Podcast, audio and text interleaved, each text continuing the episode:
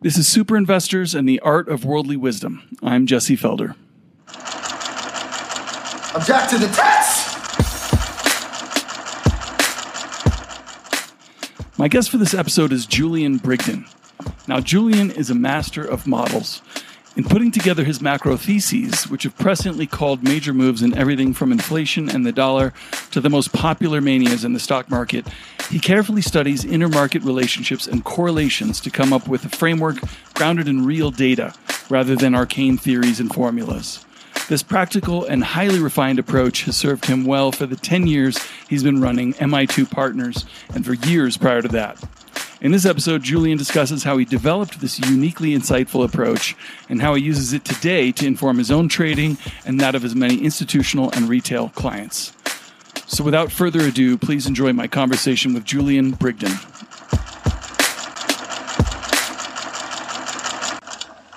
Ever wonder why fund managers can't beat the S&P 500? Because they're sheep. And sheep get slaughtered. Julian Brigden, welcome to the show. Thank you very much for having me. You know, I, I'm uh, really excited to do this. We uh, and thank you for making the trip from Vail. Oh, whole hour. Wasn't two hours. well, I offered to make the trip to, to Yep. Vail, but I appreciate you coming here to the mobile podcast studio. Um, I, the first thing I got to ask you is we're sitting here on a gorgeous summer day in Breckenridge, and uh, you know, what was it that first brought you to this slice of heaven in the Rocky Mountains? So yeah, look, it's a long way from uh, from home. I'm a little boy from uh, just outside London. So um, so what happened is ten years ago we launched the business. We launched it. We were living. My ex-wife and I were living in uh, New York, or just outside. And as the business grew a little bit, we realised that we had flexibility. We had this ability to go and shift and spend time somewhere. Now we had to work, as you know, Jesse, right? Uh, you, you're plugged into the machines the whole time. But the reality is we could, and we started to come out here a lot. We were already coming out for skiing, um, and we started to realise we were living out here and working there. And we thought, can't we combine the two? And in that sense, I guess we were ahead of this sort of COVID world. Thank God we got into our real estate when we did. Um, and that's exactly how it happened. That's how we ended up here. Well, you you were a, a, trendsetter. That it, it, the trend accelerated during COVID, but yeah, it seems like this work remotely thing is a trend that that uh, I mean, I, I guess I started it, doing it 20 years ago Right. when I moved from LA to, to Bend, and uh, yeah, I guess we're both ahead of the curve in terms Right. of this. But I mean, I can't imagine a better place to, to want to headquarters, you, you know, your business. Uh, no, it's MIT, pretty. It is so- a pretty special place. Yeah, Um, yeah. You know, having sort of powder day rules where you know if there's more than six inch powder, no one turns up before lunchtime is is is a pretty class problem absolutely, absolutely. Well, to go back in time a little bit, I, I'm curious to know what was it that first got you excited or interested in learning more about markets and macro. So I sort of fell into it a little bit by accident. So I I was at university. Um, I did this bizarre degree course when I spent two years in the UK, two years in West Germany, as it was known in those days. And I had this uh, summer program which I did in Austria, and I came back and I needed to fund myself because I hung out with all these Americans who spent all this money drinking and boozing and, and having a good time. So I went to go and try and find a summer job. I couldn't find one because they'd all gone. And I thought, oh, I'll just take a permanent job and jack it in after six weeks and go back to university. And I thought, well, maybe I can get a job in the markets because that sounds kind of fun. And I was walking along London Bridge and I walked into one of those sort of temp agencies that they had, and there was an advertisement for a junior in a trading room. And so I applied. I didn't tell them I was only going to do it for six weeks. Got the job. Fell in love with this buzz that was in the trading room, and basically ended up putting my university on hold and worked for a whole year for Salomon. And just fell in love and fell in love with markets, fell in love with movement, fell in love with the lifestyle and the P and L that those days that you used to get, and then just got into as I started to get more into it, I switched eventually into sales. And one way that I focused on attracting clients was to write a narrative about the market, a commentary on the market. And I did that for a while, went back, you know, flitted between trading and sales. Eventually moved to this company called Medley Global Advisors. You may have come across it in the old days. And it was a policy consultancy think tank. And so they'd literally go and see Greenspan and then we'd go and flog it to our clients for an exorbitant fee. If you could only get that now as an independent consultant, I'd be very, very happy. Uh, an exorbitant fee. And um, that's when I really fell in love with that side of the market, having that sort of insight, that policy sort of background. Moved back into the sell side um, and tried to combine the two because I had all these really high powering clients from my Medley days because you didn't talk to the junior on the trading desk, you talked to the principal of the firm. And so I had those relationships, parried that in, started writing my own commentary, started to play around with, because I didn't have that policy insight, I was like, what do I have? And started playing around with building leading models. And the whole thing with a lot of our models, and you've seen some Jesse, and you do from time to time, I post them on Twitter, is I'm taking a piece of information that exists today. I'm not making a forecast. I'm not saying, oh, I think oil prices are going to 100. Oil prices are 72 or whatever they are. What does that mean? What does that mean for inflation? What does that mean for industrial production? What does that mean for all these things that we care six to nine months out? And that's the way I do it. Oh, excuse me. Yeah, no, Sorry, but we got to have the beverages because exactly. I don't know where talking. You get hoarse. fluff as well. In the, in yeah, the... it is for those who are listening and can't see. We are in the middle of a like I think it's an aspen or birch forest. Yep. And it's snowing in the summertime. It's like literally these white, you, you, know, you can't go outside without getting covered in all this white stuff. So yeah, the allergies are, are going, yeah. so, going berserk. I apologise if I do that again, ladies no, and gentlemen. No problem. But uh, but yeah, so that's how I got into it, and I really loved it. I really loved it. Well, fast forward to today. Yep.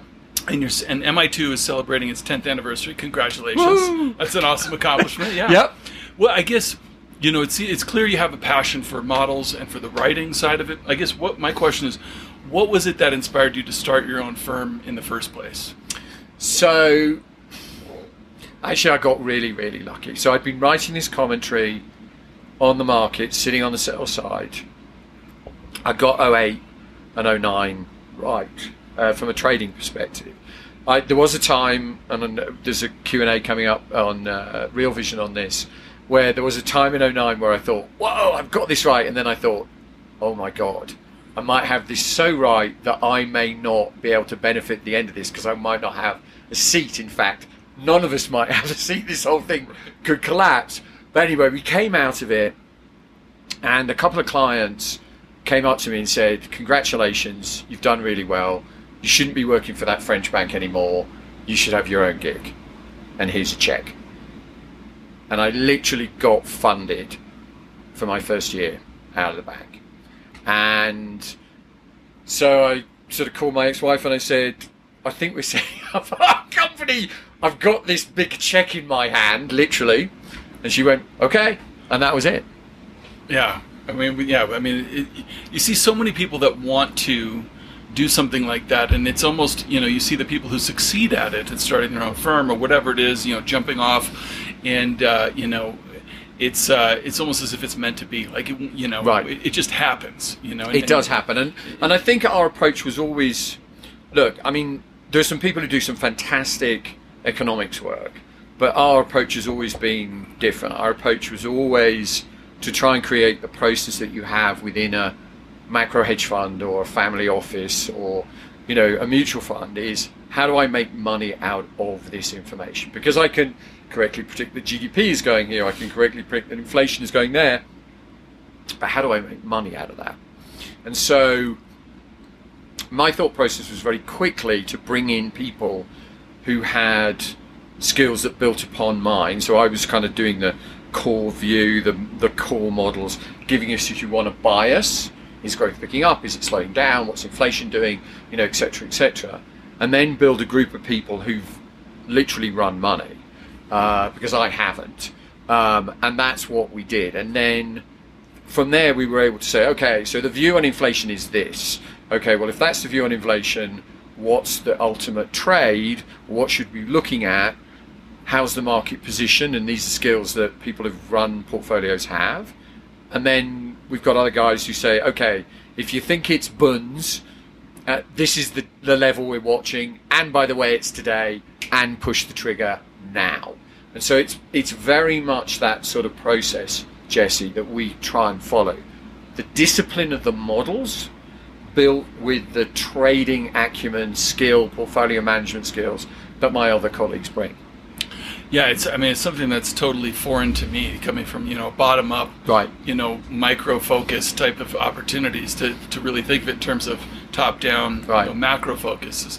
So I guess my question, next question would be, I guess, what is the the mission uh, of the firm, uh, and and who's really the intended audience for the research you you put out? So there are two real products. There's the institutional MI2 product, um, and that is uh, that goes to a pretty wide range of institutional clients. So kind of classic macro hedge fund, a lot of equity hedge funds these days, um, family offices, some mutual funds, and there it's there's a different time frame, so that's why we t- typically end up talking about a process. I mean, for example, we the first piece that we wrote on inflation was in March of last year, on the lows. Yeah.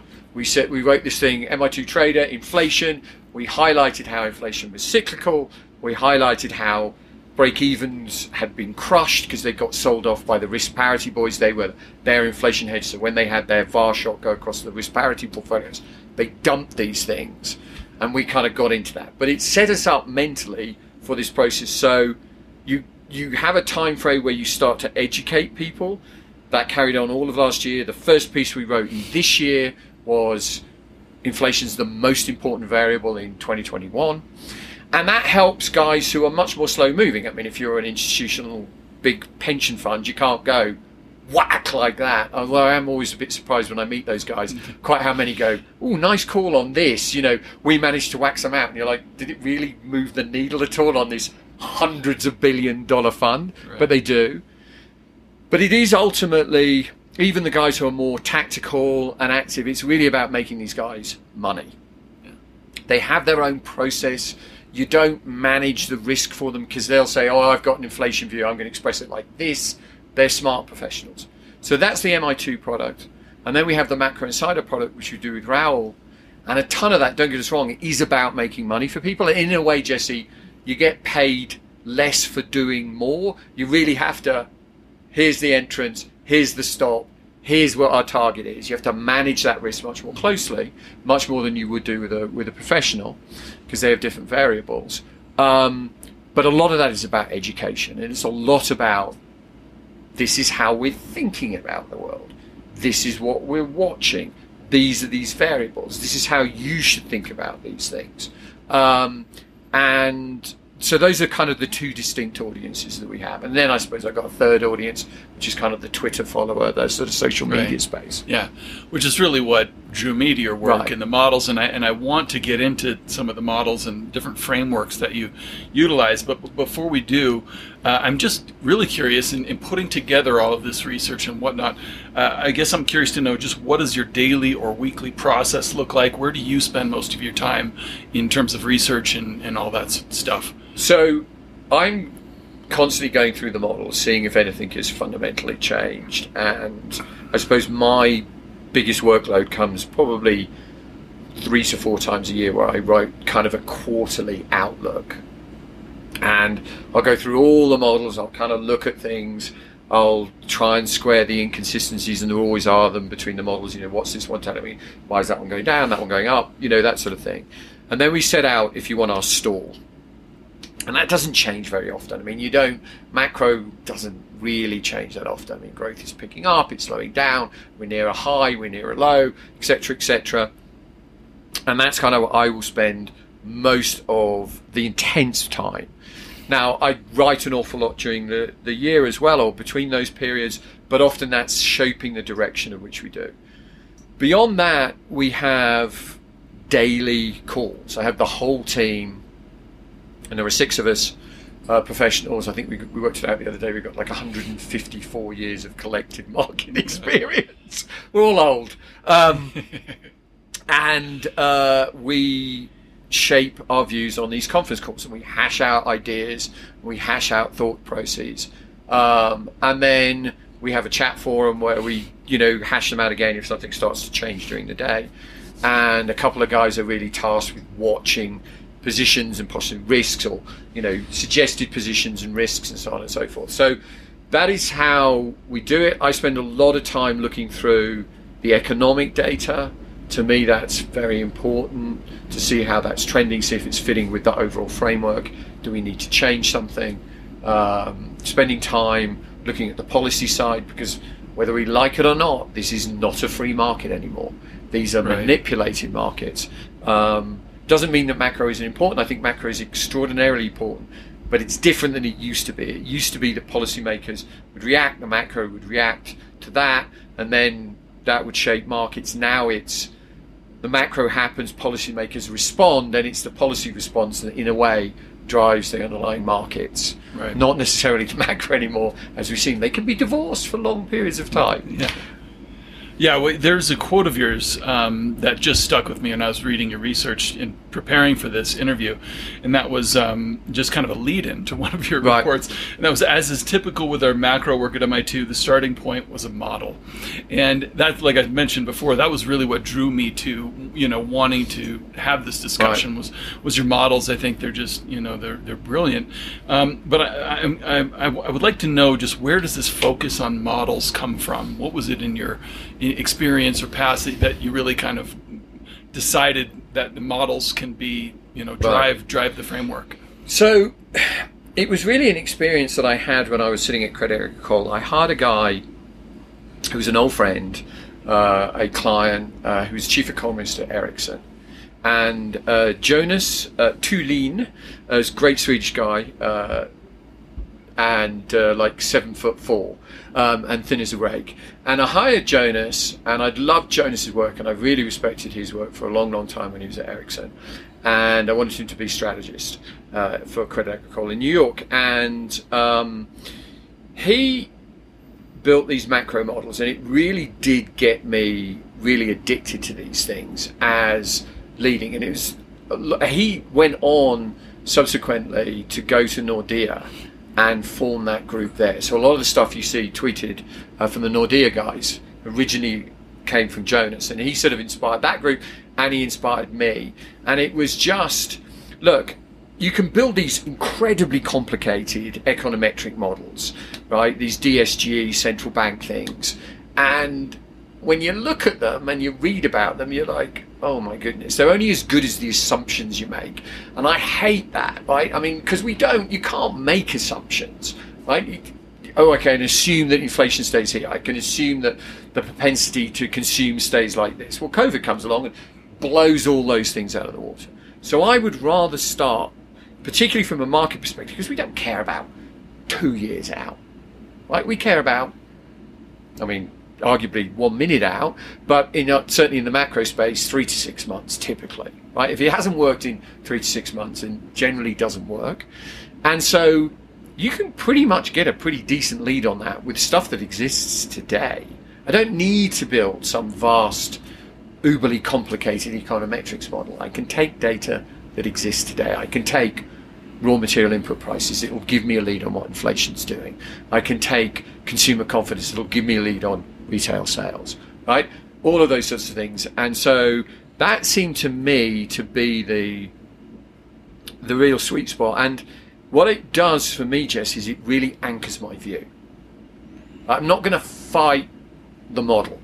Right? If I see inflation rising in the model, I'm going to be looking for things to try and take advantage. You know, is there something mispriced in the market where people's, for whatever reason, have got skewed such hard, hard direction the other way uh, that I can take advantage of that? And that's what the models do. They give you that repetitive process and they give you that firm kind of underlying macro commitment.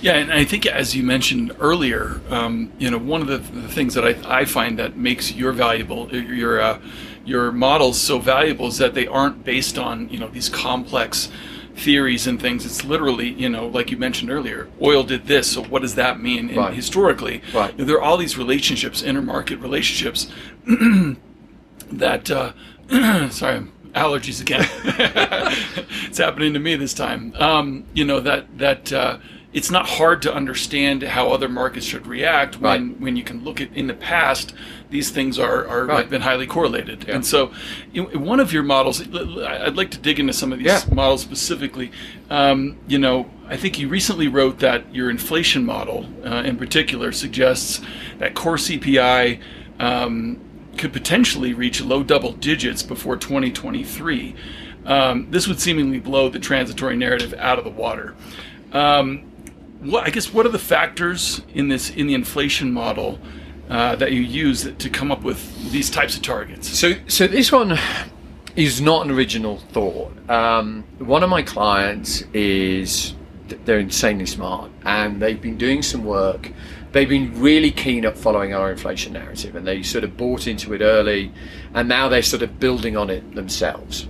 And one of the things that they went back and looked at, um, and they had a data set that is far superior to ours, is what happens when you get this combination of not only money supply growth or balance sheet growth, but also fiscal spending. And it's we've been very, very keen to stress to people that there was a material difference. The minute that you know this whole balance sheet expansion stuff, right? You can get asset price inflation, and we've seen it obviously in spades, right? I mean, you've only got to take the PE of the S and P and put it against the Fed's balance sheet to know what they have done to the equity market, right? And there obviously is some flow through to the real economy because of oil prices, um, and when you inflate those, but and we played all this and you know and those sort of things that said to us you know we're probably approaching some sort of cyclical peak. But when you look out and you look back at time the big decider was fiscal. And we'd had it in our minds that an analogy that we've been playing for a long long time uh, really four or five years since trump came in was this kind of mid 60s transference from the early 60s a period of incredibly stable low inflation, halcyon period in post-war economics, great returns in the equity market, great returns in the bond market, and then you got Johnson come in and just pump the economy, right? Vietnam War, um, the Great Society, fiscal spending, um, and uh, it really threw things out of kilter. And we've sort of been playing with this idea that fiscal is much more powerful. And so then when the Biden, you know, when we had that first round of fiscal spending really under Trump, that was the first wave of the inflation breakout, we thought. COVID came along and complicated that.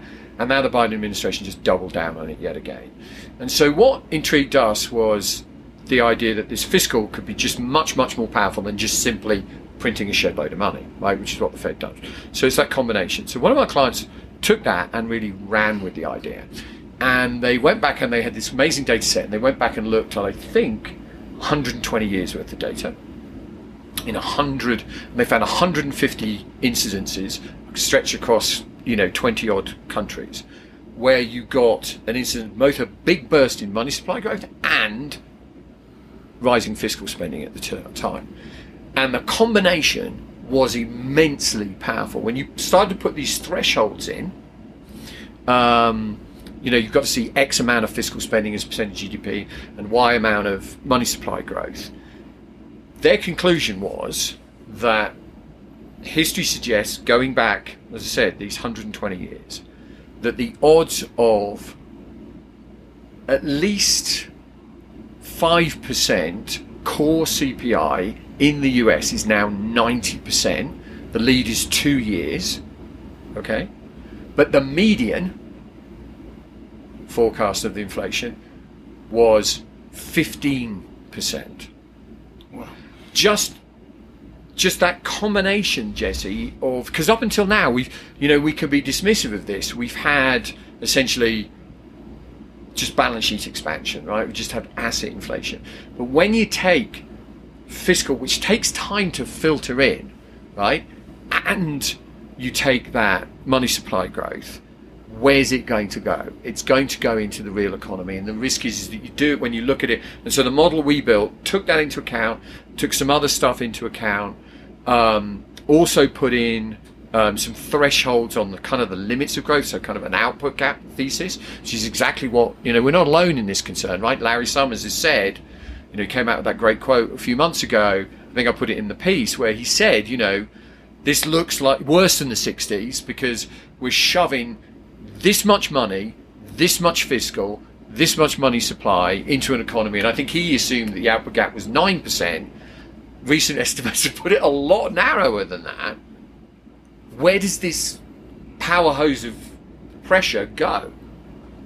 Yeah, I, and, and I, I, I, I want to discuss that because I have I have thoughts on on uh, you know the, the fiscal married with monetary too. But my, my first thing I, I just want to ask is it's really cool for me to hear that this client feedback that you have. It Right. seems like there's a lot of this you know uh, really good kind of uh, intellectual you know. Um, simmering that happens Right. between you know you and your clients and, Yeah. and that and that's just a huge benefit Oh, from doing what you do, doing what you do right, Right. I mean, just putting your stuff out there and then having intelligent people read it and apply their own framework to it and you know it's it's that that's such a, i mean yeah, we do. So as I said, we I spend a lot of time doing these sort of quarterly, three times a year kind of big picture views, and then we sort of typically pre-COVID would hit the road and go and see people face to face, and in those meetings you get a ton of feedback. You get a ton of feedback, Jesse. I mean, and actually, in a way, COVID was better. It was a bit stressful because I was trying to do, you know, tens of calls, and they all tend to be jammed in in the morning. Colorado being seven hours out of London and five out of New York. Uh, sorry, two out of New York. You know, you would be, I would be on conference calls for a long time, and everyone was sitting at home, and no one seemed to have a time limit. In an office, it's like you've got an hour, spit it out. We'll give you five minutes after that for Q and A. Bye bye when they're all sitting at home, these calls would go on for like an hour and 45 minutes. I mean, one went on so long, I just said to the guy, look, I really need to go to the loo. I'll be back in two minutes. If you want to stay, that's fine. I've got time, but I really need to go to the loo now. You know, I'm a 55 year old male. It doesn't work. it doesn't work anymore. Um, but the feedback is amazing, and you you can get a great view on how people are positioned. Sometimes it's really good.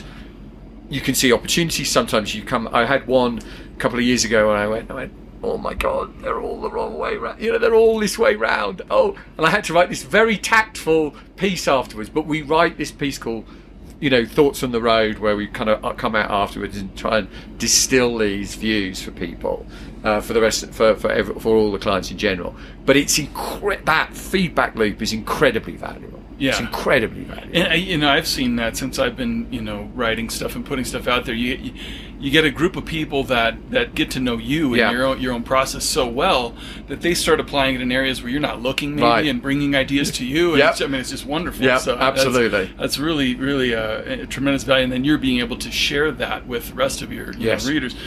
Bringing it back to um, you know fiscal and monetary policy, you mentioned you know um, I think the parallel to the '60s, and I'm Yeah. and I'm curious about this because it did seem to me that with the Trump tax cuts and, and kind of blowing out the deficit during an economic expansion, Right. wasn't something we'd seen since you know that Yeah. that Yeah. period, that earlier period, and then to me, you know, seeing the kind of the the problems in repo in 2019 and all kind of pointing to this uh, you know monetary policy is is already you know in 2019 was already f- you know failing the independence test Correct. that okay you know so much debt issuance is, is you know underway now that the Fed is not going to be able to you know utilize quantitative easing in a discretionary way anymore. Yeah, yeah. They're now going to be forced to, to monetize Right. whatever fiscal does. Yeah. So that seems like a sea change to me. I just, I, I think, you know, it comes back, Jesse. I think, and I'm, I'm putting together this piece for a client for tomorrow, and it's kind of probably going to be the, the, the essence of a new sort of quarterly update.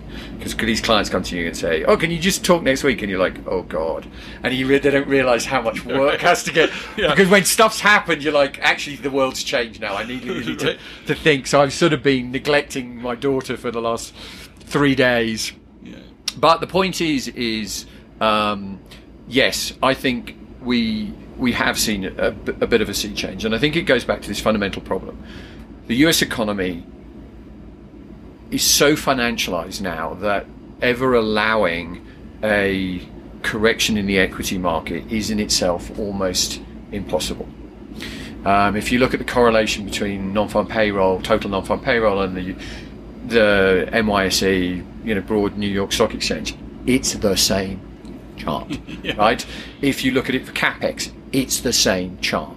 And the problem is, is you've you've created this scenario where basically CEOs aren't paid to produce anything, right? We have a whole bunch of companies out there that really don't produce anything. Certainly, you know, last year, you know, we were funding all these never to be P and L, you know, companies, right? And they, but what they are paid to do, these CEOs, is inflate the asset price, infl- inflates the stock price, right? So the minute the stock price stops rising for whatever reason, the immediate response is let me try and cut costs, right? And the two things you cut are employment and you shut capex. So the Fed is in this unenviable situation where having inflated these asset prices, and I think, as I said, if you go and take S&P PEs and you put them against the Fed balance sheet, you could argue that they've taken the PE from about 12 to 30. So having pushed up asset prices, having pushed up all asset prices, right? Housing, right? We, you know, this state's on fire now because people are trying to move into a highly limited marketplace. They've created this, what I call, they've created this crack addict and they can't step back. And the minute they step back, they tried to step back, and let's be honest, they tried it in uh, 15, right? They hiked, they talked, to, they stopped expanding the balance sheet. You know, the Chinese devalued as the dollar went ballistic. You know, the equity market corrected a little bit. A whole bunch of stuff went wrong. And then in 16, they all came back in and said, oops, sorry, right, at Davos. And we had that wave of global intervention to reflate global asset prices. They tried it in 18. It a, took a little bit more this time because we had that fiscal kicker that was really surprising lift. So they had to shrink the balance sheet and raise rates. But where did we end up? Exactly the same bloody place minute the equity market corrects, the minute the housing market starts to wobble, they have to back off again. And so the only get out of jail card now is that we somehow transfer some of that power over to fiscal. We've done it to begin with in wave one. I think there are clearly some questions about 2022, a fiscal cliff. I'm very much in the camp of what I'm hearing from my buddies, my Medley buddies, um, in DC is we will get something through. Exactly how it gets through is a separate infrastructure bill, you know, some sort of bipartisan thing followed up by something bigger. Is it just a big reconciliation screw it, we'll get something through thing with tax increases delayed for a couple of years, so you do get net stimulus. The Democrats want to win the election, so they can't allow this thing to go cold turkey. Um, and my bet is the problem is is we're at this point, Jesse, with these asset prices to such high levels that not only can we not allow these asset prices to drop, even going sideways for the equity market's a problem, as we've seen in the past. But we can't sustain a level of interest rates which is sufficiently high to naturally clear our debt levels, to attract either domestic buyers or uh, to take the risk of the higher inflation, or even foreign buyers, without choking off housing stocks and every other rate, you know, cars, every other rate sensitive uh, metric, and so it leaves it to the Fed. And this comes back to something I've written about, and I know I've sent you the piece called this impossible trinity, right? How do we square or keep these metrics alive? Of, and there are three. There's the dollar, there's the bond market, and really what you're saying there is what level do we can we allow rates to rise to without choking off stocks and housing and car sales and every other rate sensitive sector when those underlying assets are so nosebleedingly expensive that even a 50 basis point jump in mortgage rates caused havoc and you can see what's happening with with you know intention to buy data coming out of the housing market um, and at the same time keep those assets inflated, if not keep them constantly going up. And it's this, I think, that we will find, not maybe not immediately, but this to me is the end game. And to me, there's only one variable that has to get sacrificed. And I think that, to my mind, is the big trade. Does it happen? You know, in September, October, we get a classic equity market correction. I don't know. Does it take, like every other tightening cycle, like the 2013 cycle, the 2015 into 18 cycle. Does it sorry, 16 into 18? Does it take two years? I don't think so. Might be wrong, but I don't think so. But the end game to me, I'm afraid, is clear. Well, it's interesting to me that you know that you use that term, the end game, because you know Bill Fleckenstein and and uh, Grant have done a great podcast series on this very topic, and Fleck for a long time has, has suggested that the thing to take the printing press away from the Fed will be the bond market, and I know he's kind of maybe revised this view, but uh, you know it seems to me that they, they can't afford to let the bond market take away the printing press, and so Right. they'll do anything, you know, yield curve control, what have you, to prevent that. And so the dollar really is the only outlet, Correct. Uh, you know, for, for that because they have to prop up stock prices and and bond prices. Yes, and it, and it goes back to once again we saw this in the late '60s. I mean, it's not. So we had this period where, you know, we had super slow stable inflation. I mean, anyone who can sit in front of a chart package, pull up CPI during the '60s, and you'll see early '60s beautiful flat line, like plus or minus 0.2 either side of like 1.2, beautiful. Johnson comes along, kicks off the fiscal spending, inflation pumps out, the Fed come along, and they hit it. The equity market goes, the housing market goes, they panic, just in a way like they did in 2018, early 19, right? They give back all that tightening to the market, and they ease into this sort of ongoing fiscal expansion. Now, what was different back then was we had a pegged exchange rate mechanism. We had this thing called Bretton Woods. It was a post-war uh, fixed exchange rate mechanism, and the dollar was the linchpin. And if you go back and read the Fed minutes, they're really interesting, and, but there are tons of them because they do them every two weeks. But basically, they're watching kind of as the US economy is overheating through a the, the Johnson Great Society spending and the beginning of the Vietnam War spending. They're watching these capital account, uh, current account flows suck dollars out of the system and gold, right? Gold is literally leaving the US, and they're kind of trying to balance the thing. And they talk about the capital flows a lot. And what they really should have done is they should have said, screw you, Johnson. Okay? You're overheating the economy. We're an independent central bank. Okay? Our, one of our metrics is controlling the value of the dollar in Bretton Woods, and we are raising rates. And we are raising rates a lot, and we're going to choke off this excess growth and inflation, kill it in the bud. And if that means you know, killing your ability to spend fiscally, or that means sacrificing the equity market, fine. What did they do?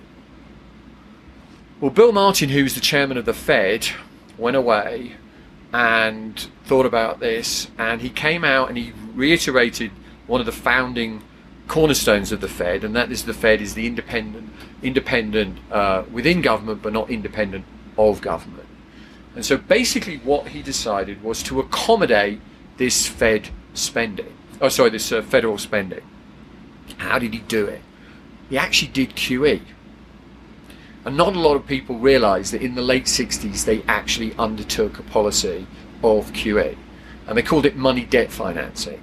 And uh, they basically bought bonds and did QE uh, under the surface. And so even though nominal bond yields rose massively, right, they went from four to eight between 65 and like 60, late 69, real yields fell 300 odd basis points because they just suppressed that rise in real yields. So you supported the equity market, you kept government happy. Yes, bond yields rose, but not nearly as much as they should have done. But what was the ultimate end game? Well, it hung around because it wasn't a fixed exchange rate mechanism, but in the end, solving that impossible trinity between bonds, equities, and currencies, they sacrificed the dollar. And when Bretton Woods went, the dollar imploded and dropped 50% over the next few years. And I think as I look out and I look at you know these spinning plates and how do they keep them all going, that has to be ultimately where we go.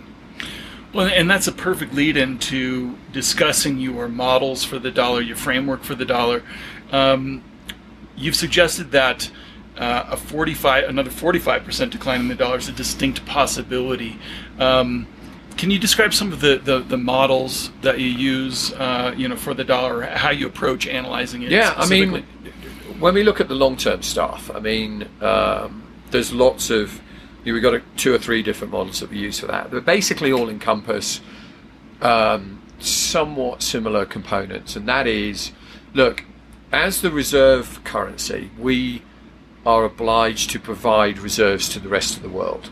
So how do we do that? And it's that shifting in that demand and supply of those reserves that's very important to determine the value of the dollar. Um, we do it through a number of vehicles: current account deficit, capital account deficit, um, some elements within in the capital account budget deficit feeds into that too. So when you start playing around with those metrics, and as I said, those are data that you have today, what you find out is they're pretty damn good leading indicators of what typically has happened uh, in the dollar in the past. There can be some basis shifts as you'd now imagine over, you know, when you run these things over like 20 or 30 years, but they're pretty consistent. And we've been doing do a pretty good job at supplying the world with dollars. I mean, you know, whether it's a current account deficit, the budget deficit, some of the capital flows, right? We're not paying a, an economic rate to foreigners to buy treasuries to take that risk, right? Because the dollar's already very high. So if they buy them now, what's the odds that the dollar could fall? Even if they don't believe my scenario, they're not getting paid a ton of interest rate on, on it, right? Real 10 year yields are now like minus 300 odd basis points, right? So when you look at those metrics and you put them together, they suggest that we could end up in this situation where we end up with, you know, we end up with this drift and then this big collapse. The other thing is about the dollar is it, the cycles are remarkably consistent since 72 in both amplitude and time. And so we've got a fun little one. I don't know whether I sent it to you where we take the dollar cycle um, and we shift, we have the whole dollar cycle and then we shift forward like a prior sector of the dollar cycle till we catch another cycle. And basically in percentage change and time frame, it's nigh on exactly the same. This thing rises. As it rises, it is disinflationary. It tends to blow things up. There's a level where you tend to get emerging market crises, whether, whether you go back and you look in the 70s or the nine, or the 90s, right? Uh, whether it's Latin America or in Asia, you get these crises where the dollar rises too much in percentage terms. Then the Fed kind of backs off. They go, oops, terrible, sorry. And then they try and sneakily like, okay, everything's calmed down. Now we can tighten again. And they do it. And then they really create havoc. And then that's it. Right. And then the dollar drops. And I think we hit that thing in March of last year. We refer to that final dollar up move as kind of the napalm run. So in other words, left to its own devices, if you didn't stop it in its tracks, this explosive dollar move, because remember the dollar's denominator of pretty much all the assets that we trade. So as it rises in value, those things tend to fall and those napalm runs tend to happen in risk off environments. So, you know, the stock market's falling or commodity prices are getting crushed, gold's falling and the dollar's rising too. So it's just compounding that downward move if you do not stop it all you will be left with, just as you would be at the end of a napalm run, is a bunch of smoking holes and charred bodies.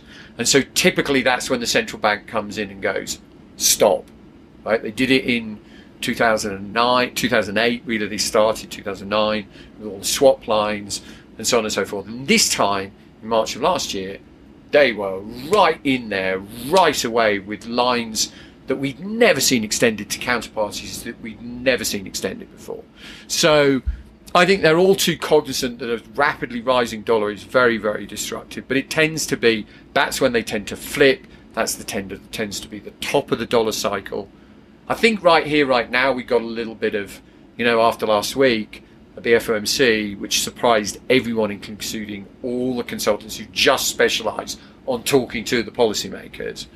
Um, I think some people got it right, but they were that was a guess. When you actually talk to the policymakers, you had no clue that this flip was coming. Mm-hmm. Um, that creates a little bit of a problem now because you've got this move in short-term interest rates. I think it makes FX difficult to trade here.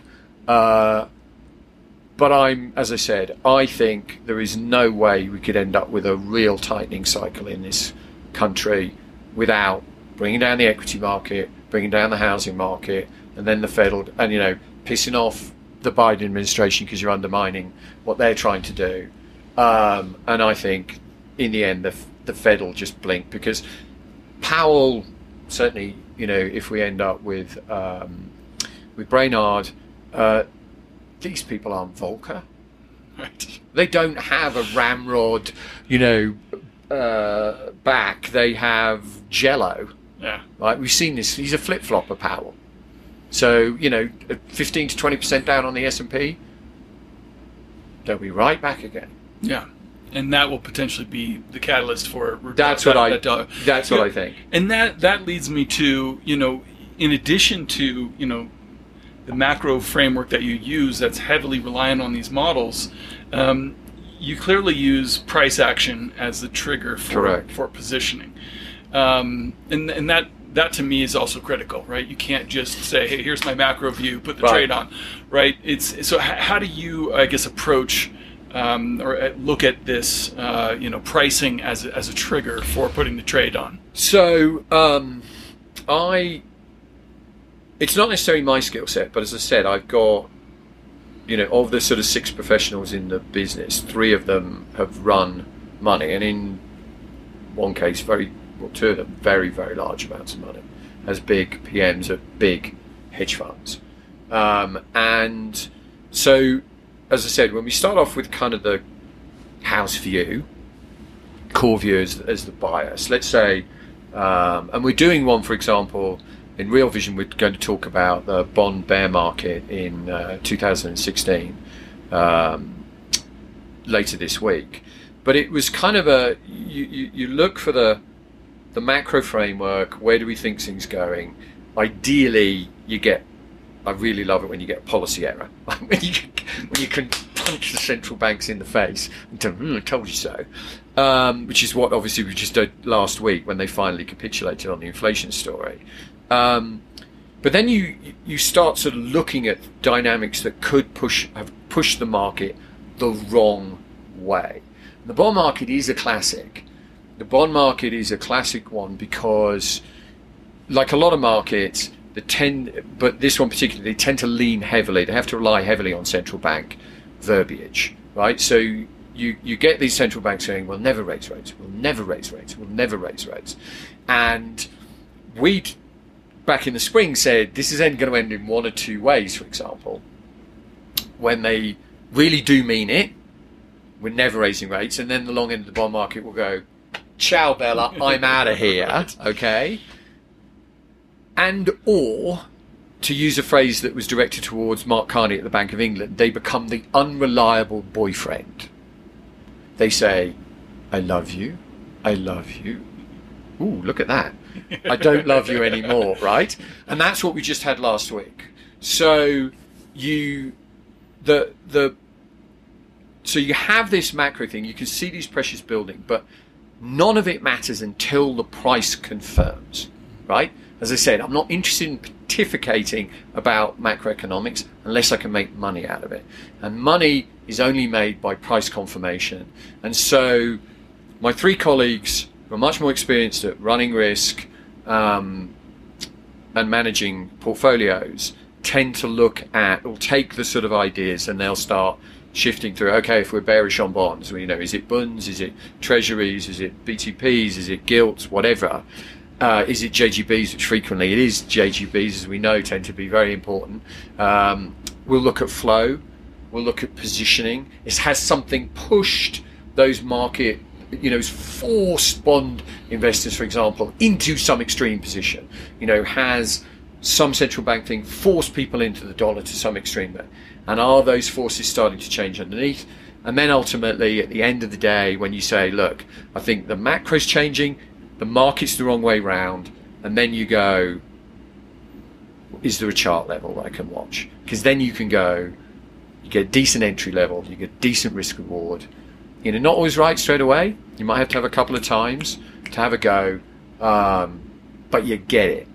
Like when it goes, you're in at a decent level. You can run it, you can add to it, and that's when you can make big money out of it. Well, it's such an important point because um, you know I think so many people don't don't realize or understand that you know if you have a macro view that you're not necessarily positioned that way right now. That you know, No. you you arrive at a macro view, and then then you're looking for the trade opportunity within that, and and you're also looking for reasons why you could be wrong too. Right. But so many people think, okay, well, this is your view. You must be long this or short that, Right. and and you know, and, and that's not necessarily the case. It also reminds me of you know some of what you just said too of Stan Druckenmiller, who said Right. you know.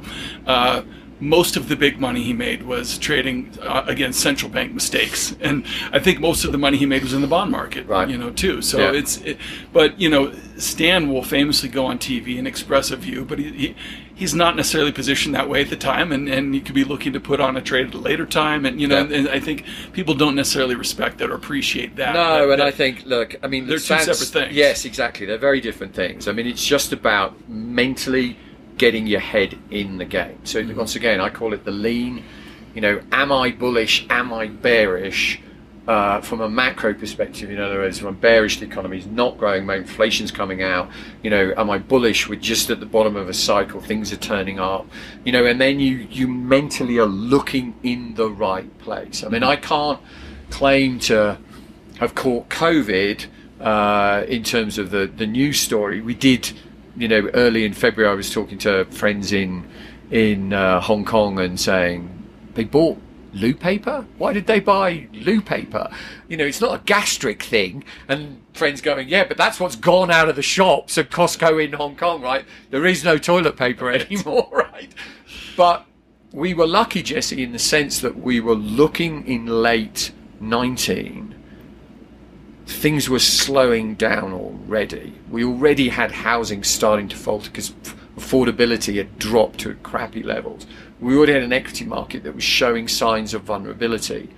We already had signs that the inflation cycle was starting to pick. So we were mentally there, and it was much bigger exogenous risk Yeah. than I think any of us had imagined. But the point is, is it wouldn't have taken a lot to knock this thing down already. We wouldn't have seen the size of the decline, but you could have got a nice 20% correction in the equity market in early 2020 already. yeah. Um, and that's what I think is really important to have that kind of view. Yeah. Well, it's, it's such a good point, too, because for, for several months, kind of prior to COVID, it looked like cyclical sectors within the stock market were dramatically underperforming. Yeah. And that was kind of a, a warning signal. And so I, I think, yeah, that macro kind of just informs you to be aware of the risks to whatever Right. side of the equation. So, Yes. yeah, it's, uh, you know, but in terms of this allowing price to uh, inform your, your trading or, to, to, you know, uh, direct your trading, there were a couple of uh, charts specifically that you shared over the last few months on Twitter Yeah. that, that I found fascinating, and they're related to your classic bubble framework. And I'm, I'm referring to specifically Tesla and Bitcoin, Right. which, you know, there are going to be probably people listening to this that They're going to want to hang me from the tree. but you know, so many people have been calling these things bubbles for so long, and um, you know, I, I, I think that your timing in these was was just remarkable. And so, talk to me about about this, uh, you know, the, the classic bubble framework and, and how that helped you kind of look at these things. Right. First thing I would say, it'd be bloody lovely if you could just pick the classic bubble as it entered the parabolic phrase, because I wouldn't be sitting here now. I'd be sitting, you know, on an island somewhere sipping a gin and tonic. Uh, but it's much easier when you get into that parabolic move. So the the classic, you know, there are the four um, classic phases of a bubble. There's kind of the stealth phase, undiscovered. Uh, there's there's discovery phase when the institutional money tends to come in to anything. It tends to double the price. At the end of it, you tend to have a uh, bear trap where the institutional money goes, "Oh, I've doubled my money, yours," and they sell just as that kind of retail-y or wider spread story is starting to kick off, and so you get this correction. You tend to hit these various trend lines, which I've shown on the charts that I've done. Um, you then enter the early beginning of the sort of mania period. Typically, you see a sort of 35 to 45 degree kind of line of ascent. Um, it goes through the previous highs, well through the previous highs, and then you enter the real parabolic move. Now, typically, the parabolic move, if you go back and you look at, uh, tends to have to be created with cash, right? So there's the only bubble that I've never quite understood is the tulip bubble because I can't see how that was a great story, right? I mean, whether you go back and look at the railway bubbles of the late 1800s, they were great stories, right? Or, or you know, for example, those. It, uh, bit of macabre fact of life, though, that if it hadn't been for all the investor money that got put into like the Argentinian railways and the Brazilian railways by British investors in the late 1800s, we wouldn't have been able to kill millions of men in the First World War because prior to that, we used to send them home in the winter because we couldn't feed them. Courtesy of what was referred to as bully beef, which was tinned Argentinian beef, we could feed them and slaughter you know, all 12 months of the year, which is clearly, obviously, a very handy uh, outcome. But it's truly a transformative event if you look at it from a societal perspective. Yeah. Um, but the point is, is, is you need a great story. The better the story, uh, the better it is. You need um, liquidity, um, and that. If you look at prior bubbles, say 2013, that was coming from QE or whatever. Um, gold was and silver initially that as well. When you look at early uh, bubbles there, and then you need ideally a trend in the currency. If you get a trend in the currency as well, so for example, the Nikkei bubble you had that was post Plaza, so the yen, the dollar was central banks were intervening to drive down the dollar, and the yen was rising, so money was naturally attracted into Japan um, and had this proclivity to kind of pull up in Japanese assets. What do I buy? Oh, there's this thing called Sony. They've just come out with this Walkman with these strange orange headphones. I certainly had one. I don't. You might be yeah, a bit. Yeah. yeah, you know. Trinitron TVs, right? They were Yeah. buying the Rockefeller Center. They're going to take over the world. We were learning about them at business school. They were going to take over the world. And you just take this great story, gr- a lot of um, of liquidity, and then you power it with this trend in the currency, and you create what I refer to as a big boy bubble, and then you kind of get this get this parabolic move. The parabolic move really does go look like it's going to be the jet fighter, and I use this analogy all the time. looks like the F-16 if you've ever seen one, or the Raptor is going to go to the moon, right? It is going straight up, and then you forget that at some point, using conventional jets, it runs out of oxygen to burn. And at that point, it doesn't just fly off sideways at 35,000 feet, it goes up and then it drops.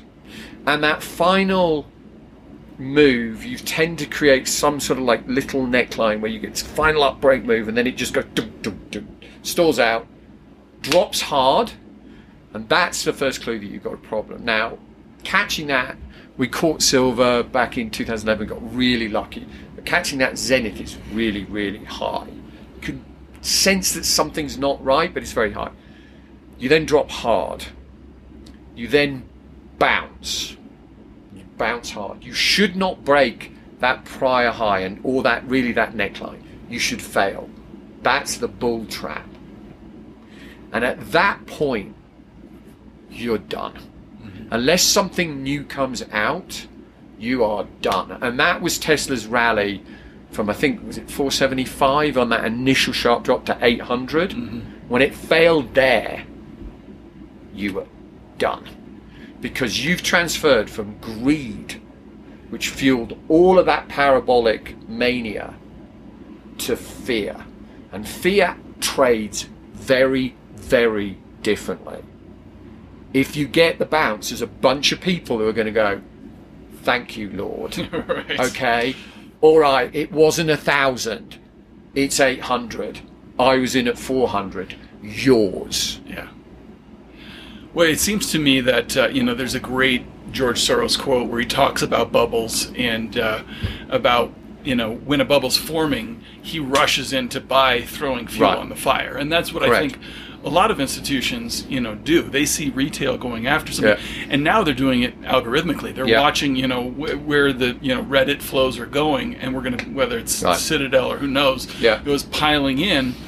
But they also, you know, uh, institutional money knows this bubble framework, and they, they know once it's broken, it's not coming back Right. again. And so, yeah, And I saw some of it. You know, you can you talk about the Bitcoin thing. I, I sat cringing. You know, when you heard some of the, you know, someone like Stanley Druckenmiller is really a straight up guy. And, you know, as are most of these guys. Some of them are a little. You know, Yeah. I dealt with them in the currency days, in in the ERM crisis and stuff. Some of these very big hedge funds, and they'd say one thing and do completely the other, or they'd Oh, find right. that they're all positioned one way, and one of them would go, "Oh, they're all long, right." Hit it hard and Yeah. smack the hell out of, you know, force the stops, and then they buy it. They're quite, you know. So when I'd hear some of these guys on TV, they might be pontificating longer term views, but I know how these guys trade, and they're saying, "Oh, you know, I'm buying Bitcoin." They might buy it for a thousand points, or two thousand points, or five thousand points, but their risk management is what they live and Yeah. die by, and they are guaranteed you they are out by the time this thing comes Right. down. Yeah, there is no, um, you know, uh, just religious zeal for, for any security on, in, No. in these guys' portfolios, No. like you see among retail investors. No, Uh, and, yeah. the, and and look, I mean, one you you raise an interesting point there because one of the frequent times you know that stuff is going really getting zealous is when I and I did it a couple of times on Twitter around Bitcoin where I threw out a negative view and I would just get this deluge Oh, Yeah. of you know you non-believer Right. and it's not that i'm not a believer. I've just my big concern and I've raised this on a macro insider piece that we put out uh the last one that ran and did i did you know and technically it didn't look right but i just i've always thought that the death knell for these cryptocurrencies would come when they challenge the man right? When they challenge the central banks. And i thought in bitcoin and it still may be the case that it could come a lot higher in the in Bitcoin, you know, when the dollar's really under pressure in a couple of years from now. The Fed's scrambling to try and hold the whole thing together. Maybe Bitcoin's a hundred thousand or two hundred thousand at that point, and it's challenging the system, and they just go, "Sorry, you can't own it." They do what they did with gold back in the in the thirties. What I didn't realise, and I think is at play here, is how determined the Chinese have moved recently to quash Bitcoin domestically Mhm. so that it doesn't challenge the digital renminbi. Mhm. And I, that's, you know, we were at a blacklist event, which is the sort of high end of the Real Vision thing. I was invited to uh, a couple of months ago in Aspen. Um, and the older people around the table, uh, the ones with grey hair, not necessarily the richest, because those are the ones who'd made more money in Bitcoin than made sense, were much more skeptical of that than, should we say, the younger people who were who had that religious zeal. And I don't want to beat it out of people. It's whatever you do, whatever you invest in, whether you believe in it, and you should believe in it. Please put the risk management tools around it. Absolutely. I mean, it's such a great point that I think, you know, I think that's the only difference between, and, you know, I've, I've said for a long time, I have Uh, a huge amount of sympathy for the Bitcoin cause. I think Yeah. it's, you know, it's, Yeah. it comes from the right place. and Correct. you know, it, it really gets what's going on in the world monetarily and all this stuff. But I, but I, I think your point is a valid one. The only thing that, you know, older investors have learned that maybe younger ones haven't is that risk management is what, Yeah. you know, protects you from, from, Yeah, I mean, in the so last March, the first trade we did off the lows was we bought silver at like twelve sixteen. We ran it up, then we got out at like twenty six and a half or something on average. And I got an email on one of the on one of the internal chats on the Macro Insiders thing saying, you know, oh my god, thank you very much, I've paid my mortgage off. Right.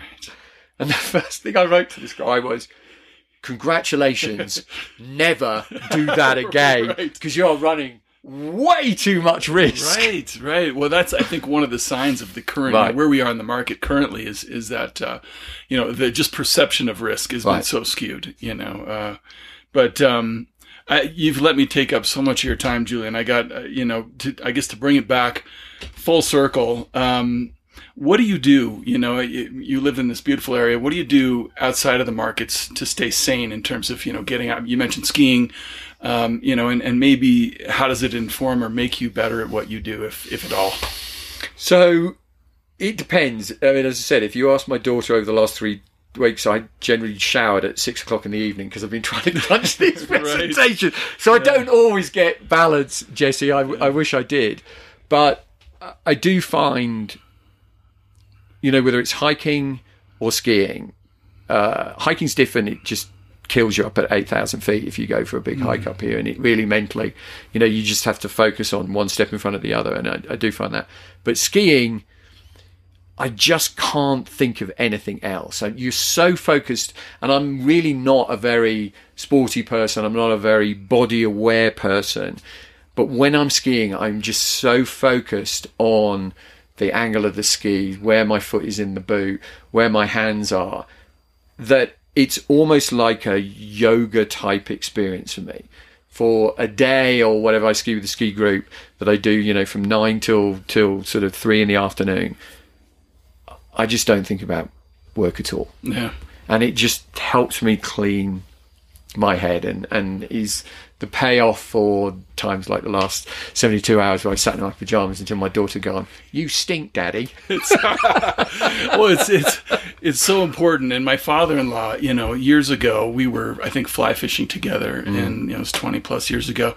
And he said to me, you know, these types of purist pursuits are so important that you know the things that you do, whether it's playing golf or fly fishing or skiing, that require so much of your focus that they don't allow you to think about markets or anything else.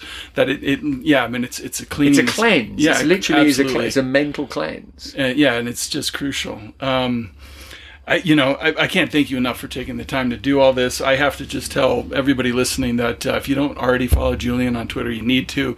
You, you're so generous with uh, your, you know, sharing information there. It's just at Julian Mi2. Um, is there anywhere else you'd like to direct people or anything else? Well, yeah. like Look, just highlight. Before no, before look. that? I mean, if if if anyone is institutional and wants to get in touch with us, that's uh, just reach out to uh, support at mi2partners.com. And then, um, if anyone's interested in the macro insider things, they can either ping us there or they can go to the uh, the macro insider uh, link in uh, in Real Vision. We're bound to have some campaign soon. They always do, um, and uh, you'll get a good deal. And uh, it, I, you know, I think we we we do make our money, Raoul and I. Yeah, well, it's it's uh, you know it's been a, a pleasure to do this. I feel selfishly this has been a, you know a wonderful opportunity for me to pick your brain. I know my listeners are just going to get a ton out of this. Thank you so much for taking Well, the time. Well, pleasure, Jesse, and you do great work, and I read all your stuff as well. So, uh, so yeah, it's great to be on the show. Thank you.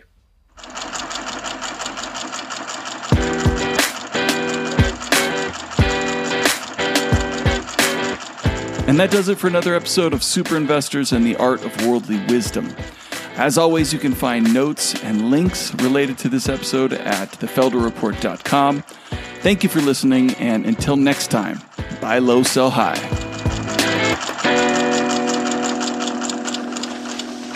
Man looks in the abyss. There's nothing staring back at him. At that moment, man finds his character.